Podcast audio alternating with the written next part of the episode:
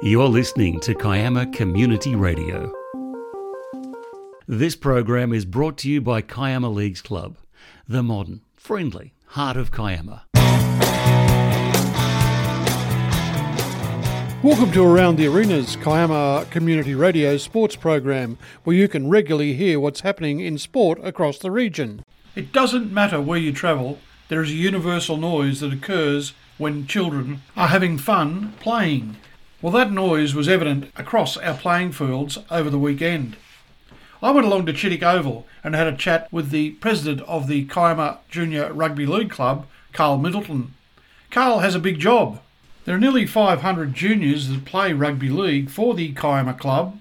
So I asked Carl, now it appears that the big wet is behind us, the grounds have dried out and now have been mowed, how are things going in junior sport in his particular code?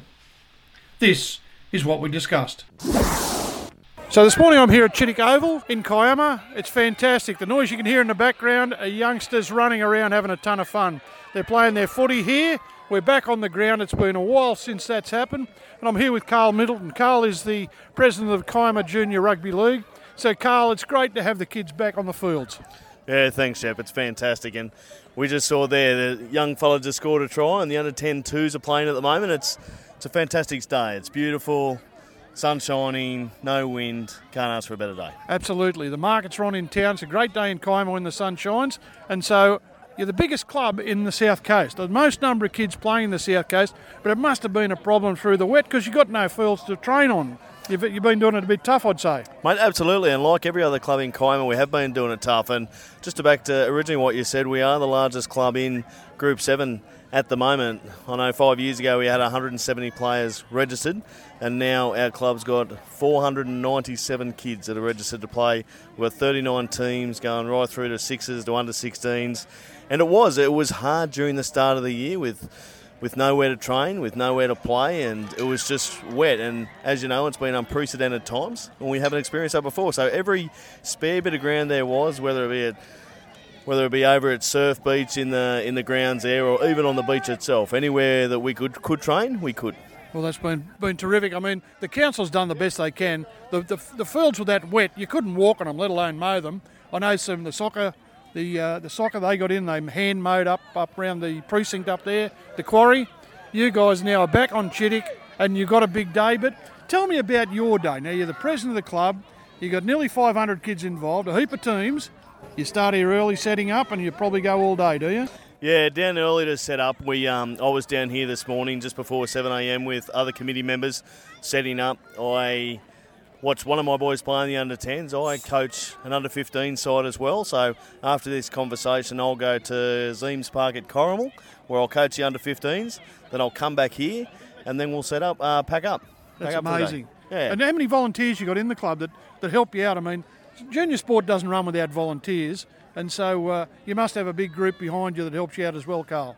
Yeah, listen, we've got a core few who obviously do the majority of the work uh, week in, week out. So on our committee, we've probably got about 18 people at the moment. But you're right, we're one of those community organisations where you know, the more help that we could possibly get, the better. And it's an environment here where it's a fun environment for these kids to play. Uh, it's a really fun environment. So if there are any parents who want to jump on board and assist, they can just put an hour in each day, and that's all.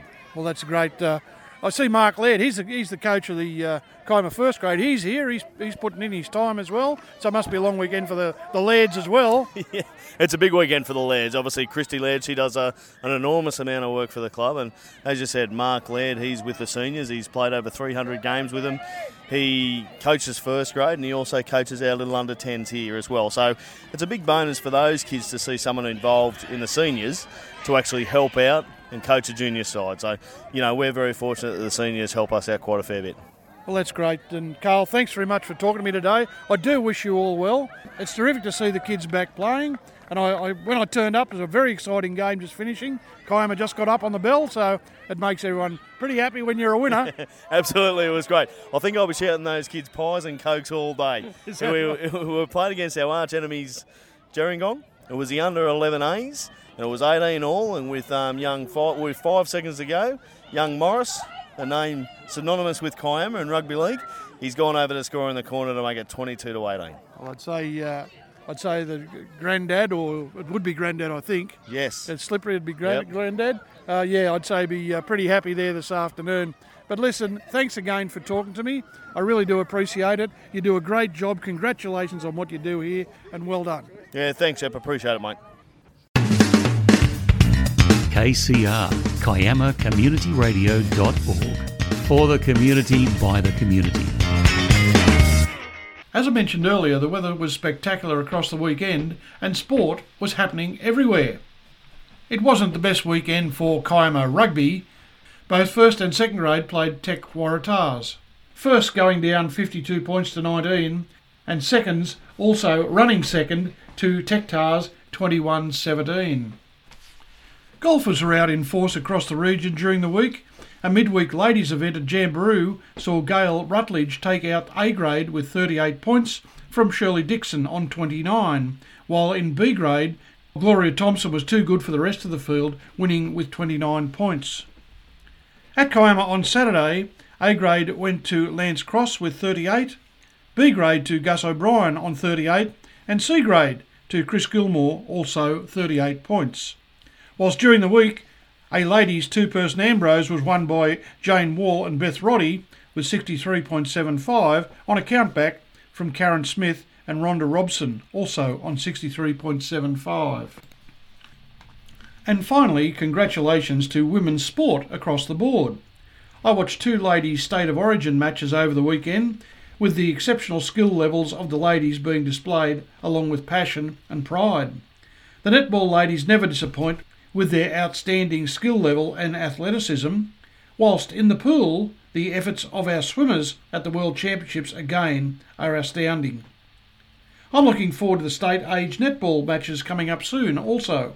And a shout out to our track and field athletes who have completed their school based events and now move on to the regional and state competitions. That's all I have time for this week. But if you'd like your sport to be part of the program, contact me at kcradiocontent at gmail.com. I'm Glenn Shepherd, and I hope to see you around one of our sporting arenas.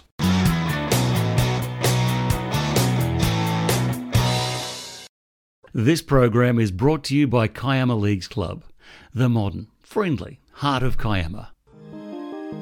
You've been listening to Kiama Community Radio. The views, information, or opinions expressed during this segment are solely those of the individuals involved and do not necessarily represent those of Kiama Community Radio.